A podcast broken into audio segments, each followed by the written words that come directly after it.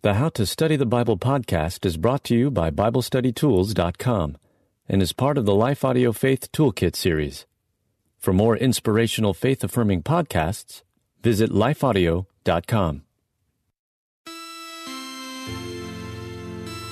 Many times, what I find that I have to repent from is not necessarily the big things that we think of as like those big sins out there. But what I'm actually repenting of is just a, a, a wholehearted lack of trust in who God is, a, a choice to not be joyful in what God's given. I mean, those are also sin because I'm not living into the fullness of what God's calling me to do. I'm not following my leader, Jesus, the way that he lived his life. Thanks for joining us on How to Study the Bible. I am Nicole Unice, your host, your coach your teacher as we together endeavor to believe in the reality that God desires to speak to us through His Word. That's the work we're doing together. We spent the last several episodes building this framework of the Alive Method, the four questions that we can always ask of any passage of Scripture. And today we're actually going to put it all together. This is a working session, my friends. So sharpen your pencils. Let's experience God together. Okay, so we're going to turn on our minds to receive God's word. We're going to open our hearts to receive his love, and we are going to go out into our lives as people of passion, purpose, and peace. And we're going to do that by looking at just four verses together from Psalm 16. So we're going to put together with these questions in about 10 or 12 minutes, what can God do with our perspective? What can God do in our attitude in just one little section of Scripture? So I'm going to read it to you if you want to listen up. And remember, we're on question one at first, and the question we're asking is what does this say? What am I noticing about this passage? What are the little words that matter? What are some of the things that might repeat? And how do I understand it if I was going to repeat it in my own words? So here we go. I'm taking the middle passage, Psalm 16, verses 4 through 8. Lord, you alone are my portion and my cup. You make my lot secure. The boundary lines have fallen for me in pleasant places. Surely I have a delightful inheritance. I will praise the Lord who counsels me. Even at night, my heart instructs me. I keep my eyes always on the Lord. With him at my right hand, I will not be shaken. So, this chapter is one of my favorites in all of scripture and it's really full. And so actually, this is one of the places where for me in a 15 minute quiet time, if I'm going to spend time working through the alive method, I'm only going to take a little portion of it. I'm not even going to take the whole chapter. Now, maybe I will have skimmed the whole chapter first, perhaps looked in my study Bible to get just a read on if there's a study note about that chapter that I want to kind of take into my mind. I'll do a little bit of that for the first couple minutes, but then I'm just looking at the passage and I'm noticing what is there in scripture. What does it really say? What's happening here? Something that I notice right away is that this is obviously a very personal um, expression from the person who wrote the psalm, who's David, to God, because it says my and me so many times. My portion, my cup, my lot secure. Are you counting with me? Me. And then it says I, I, me, my heart, me, my eyes, my right hand, I. So I think I got 12. 12 different times that David says I or me. So, what can we take from that just here in step one? Okay, this is personal. This is a personal expression from one person to God. So we're going to ask ourselves, okay, does this apply to me? I mean, I'm jumping ahead, right? You're wondering, does this apply to me? How does this apply to me? But you want to work through the method in order so that you can make sure you understand at the time it was written, what did this mean? So we're asking the question, what's the backstory? And maybe along the way, as I've noticed that this is a personal psalm, I've also underlined or took note of a couple things that I might want to know more about.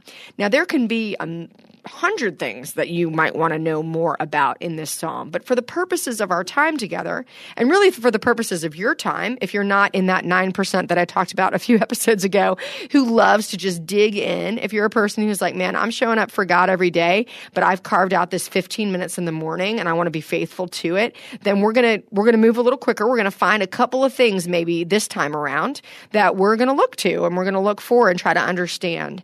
And one of those things that stuck out to me this time around around was I wondered about this idea that God is my portion and my cup. Because, of course, my cup is not something that we say in modern language. So I wonder, huh, what did that mean at the time? What does it mean to be my cup? And so I looked to my study notes and in my study notes, there's some cross references, some other places that I can look. And it actually says that a cup in that context could be a cup of blessing. It could be a cup of salvation, that these are different ceremonial cups within the Jewish faith. There can be a cup of wrath. And then I remember, because again, I'm thinking ahead, like I think Jesus talks about a cup when he institutes communion. And so maybe I'll look to my cross references or look in my concordance to, to figure out that, that moment when Jesus actually said to his disciples, Can you drink the cup I am going to drink? Now, it doesn't mean I'm going to figure all that stuff out, but I'm just making a mental note or maybe even really some physical notes in my, in my journal or in my Bible. And I'm thinking about this idea of my cup. And I want to now interpret it within the rest of the passage. Kind of what seems to be happening here? Well, my cup is linked with my portion and being secure and pleasant things and delightful things. So I'm probably guessing maybe this is about a cup of blessing, that this is what this idea is about, is that God has set up for me a cup of blessing in my life. And I go on and look at my study notes a little bit more and I realize, you know, it says that this particular part of the passage is really a prayer of trust and of security. So again, I'm taking note of that. Okay, trust, security. It's interesting about a cup. Maybe I notice one more thing. And for me, the thing that I notice is this idea of God at my right hand in verse 8. So I look to my cross references and I noticed that in Psalm 110, right down the, right down the road from this psalm, it says that when the, the idea of the right hand is considered a place of honor, that you're given a place of honor. And it's interesting that all through the Psalms around this time, David sometimes says that God is at his right hand, but he also says that he's at the right hand of God, that there's this, this partnership, this interchange of when I'm in the place of honor, when God is in the place of honor. And maybe for the time that I have, I'm like, okay, place of honor, whether it's, whether it's God at that place or me. And, and, and who is God that he would humble himself to say that he's at my right hand, like as if I'm in charge? But that's what David says in this psalm. So I noticed that. I'm like, it's David doesn't say that he's at God's right hand. He says that God's at my my right hand and that I won't be shaken because God is with me. So I take all of that in and I'm looking at that and I'm thinking about it and I'm like, okay, this is a psalm of trust. And I've got lots of questions about what David might have meant when he wrote this the first time. It says in scripture in my study notes that these personal psalms Psalms are Psalms where David maybe perhaps felt like he was in danger, and that this is a way maybe of building trust to remind myself of the truth of these things. In verse 6, it says, The boundary lines have fallen for me in pleasant places, and my, my notes tell me that obviously that um, the Israelites were given an inheritance and they were given actually a place when God took them out of Egypt, brought them to the promised land. They were given an inheritance. They were given a line, a place to involve and be in. And I ask myself the question, how does this apply to my life? What's the principle at play? So after I've gathered some of my backstory, and I could do that for a while, I could stay in backstory for quite a while. Um, I could come back to this psalm at another time. I probably would have different questions. So at some point, I have to decide for the time that I have, that's all that I can look into. I've got a couple of little treasures from these four verses, and now I'm going to move to question three. And when I get to question three, I'm asking, okay, what does this mean? And this is where I might feel a little bit unsure because I didn't get to do all the research that I wanted to do. I don't understand everything that's being said, but I need to trust what I'm reading. Trust what I'm reading to say, okay, this is a really positive psalm about how David can experience God. So, so what might this be teaching me about who God is? And I might write a principle, a theory, something like God is trustworthy and he makes his people's way secure. And I'm going to write that and I'm going to look at it and say, do I think that that's true? And I'm going to run through those five filters, that method of investigation. I'm going to ask myself, is this reflected in the text? Does it say here in this passage that God is trustworthy and that he makes his people secure? Well, I'm not sure if it says that he makes all of his people secure, but definitely David as his person is feeling secure because of, of God. So I'm going to hold on to that.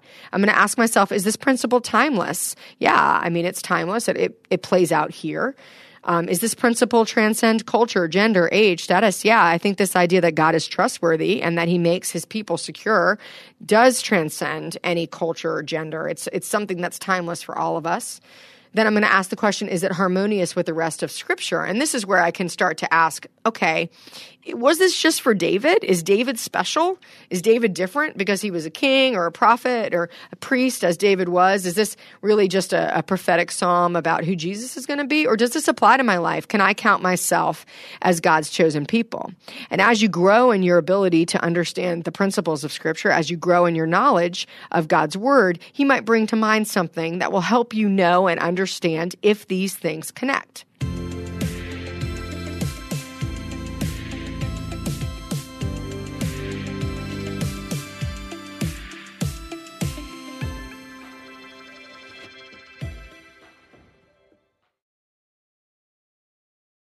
So, as I'm still exploring that principle, perhaps I go to my concordance and I look up the word trust, or I can go to a, a, tool like BibleStudyTools.com, which is a free online search engine that you can use to understand where and so, some of these principles might come from. And I look up the word trust. And as I do, I'm asking myself the question can I apply this very personal prayer to my own life? Is it true the principle that for God's people, He makes their their way secure. And I look to John 14, where Jesus told His followers, "Don't be troubled. You believe in God, believe also in Me. In my Father's house, there are many rooms. I'm going to prepare a place for you. That there is this place of security that is accessible to us all. So, of course, I'm always going to hold it lightly, but I'm like, yeah, I think that I can back that principle up. It is harmonious with the rest of Scripture. And then that last filter that I'm going to ask is is this relevant? And I don't know about you, but that feels incredibly relevant to my life. This idea that God is trustworthy and he makes his way secure. He makes his people's way secure and that God provides his people with counsel and instruction. So I've written down these big theories that I think are, are backed up by the text. And that's kind of the end of question three. Now, there's a lot of principles in a passage. There's a lot of principles in a book of scripture. Um, you're not going to necessarily get all of the principles at one time, but maybe you look for one or two things that you can say, I think this passage is is telling me this. And then you move to that final question of the alive method. What does it mean for me? If God has revealed this principle to me today, I want to ask myself, why is God revealing this to me today? How does this apply to my personal circumstances, to the stuff that was on my mind before I opened my Bible, to the stuff that's going to come right back to mind as soon as I close my Bible, to the challenges or work that I have in front of me today? And now I'm going to apply this passage to my circumstances. And honestly, I think in this passage, it could fit in any of those three big buckets that we talked about in the last episode. This passage can lead us to encouragement. We can feel like, okay, uh, verse 7 tells me that my Lord counsels me, and my at night, my heart instructs me. Like I can trust. I can trust that God is speaking to me even when I don't perceive it. So I might just feel really encouraged. I might find in verse 8, I keep my eyes always on the Lord, that I can not be shaken because I know the author and pioneer of my faith, who is Jesus Christ. I just might feel encouraged by that as I go into my day, and I might thank God for that. Perhaps I actually feel a conviction as I read this because I realize that I'm not doing some of the things that are listed here. In verse 6, David talks about the boundary lines have fallen for me in pleasant places. Perhaps I feel a conviction where I ask myself, do I believe that the boundaries that God has placed in my life are pleasant? Am I am I trusting that they are pleasant even in the hard circumstances? Am I trusting that God has placed me in a specific place at a specific time for a specific purpose? Am I living my life like that? And if you have that feeling, that's conviction. That's God actually leading you in his kindness to repentance. Many times, what I find that I have to repent from is not necessarily the big things that we think of as like those big sins out there, but what I'm actually repenting of is just a, a, a wholehearted lack of trust in who God is, a, a choice to not be joyful in what God's given. I mean, those are also sin because I'm not living into the fullness of what God's calling me to do. I'm not following my leader, Jesus, the way that he lived his life. So I might be led to conviction. I might be confessing to God, you know what? I have been holding these boundary lines in contempt. My life feels too small. My life feels too big, whatever that thing is. And I might find myself coming to God to repent of that. And then the third thing, of course, is worship. And a psalm like this can always lead us to worship, to just think about this idea that God has intentionally gone before you, that He's laid a portion out for you, that He's prepared a cup of blessing for you, that He's made your way secure, that He has actually determined um, a place for you to be, and that it's a pleasant place, that God deems you so worthy that He wants to counsel you through the night in your heart, that you cannot be shaken because of God, that the, the most important important part of you, your soul, the deepest and most essential element of who you actually are, is 100% secure because of your Savior Jesus. That the thing that will remain into eternal life is secure in Him. If that does not make you praise, then I'm not sure you were listening. I mean, this is an incredible truth. And that's a lot of what happens, you guys, when we're in Scripture. When you're in Scripture for yourself, you just are like, wow. I mean, worship to me is just wow, whatever that looks like for you. So take that with you today. That's it. We did the whole thing. Step one, two, three, four. We're going to take it and we're going to put legs on it. We're going to run with it into our day. Get going. I will talk with you next time. Thanks for listening to How to Study the Bible with Nicole Unice, a production of lifeaudio.com and the Salem Web Network. This episode was produced by Kelly Givens and our executive producer, Stephen McGarvey, and edited by Stephen Sanders. If you enjoyed what you heard today, we'd love for you to head over to your favorite podcast app and leave us a review. It really does help people find us. To learn more about Nicole, you can check out her website at nicoleunice.com. Her book on how to study the Bible is called Help, My Bible is Alive. And you can find a link to that, plus a link to Nicole's site, in today's show notes.